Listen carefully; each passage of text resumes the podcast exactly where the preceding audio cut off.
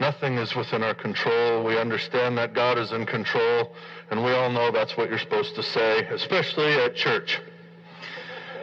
But maybe sometimes the practical outworking of our understanding doesn't quite mesh. Yeah?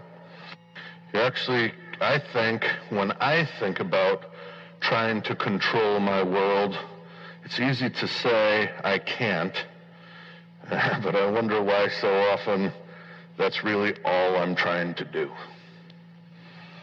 And then I then I'm I'm shocked by the word of God.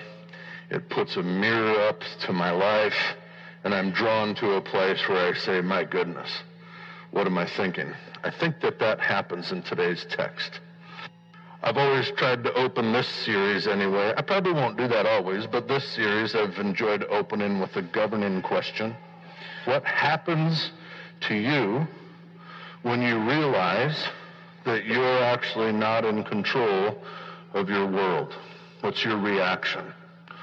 What do you do in that moment? freak out, get depressed, get totally spun out. There's lots of different things that we do. Distraction's a big one today. What do you do when you finally come to terms with the fact that you can't do anything about your particular scenario? That's a brutal place to be.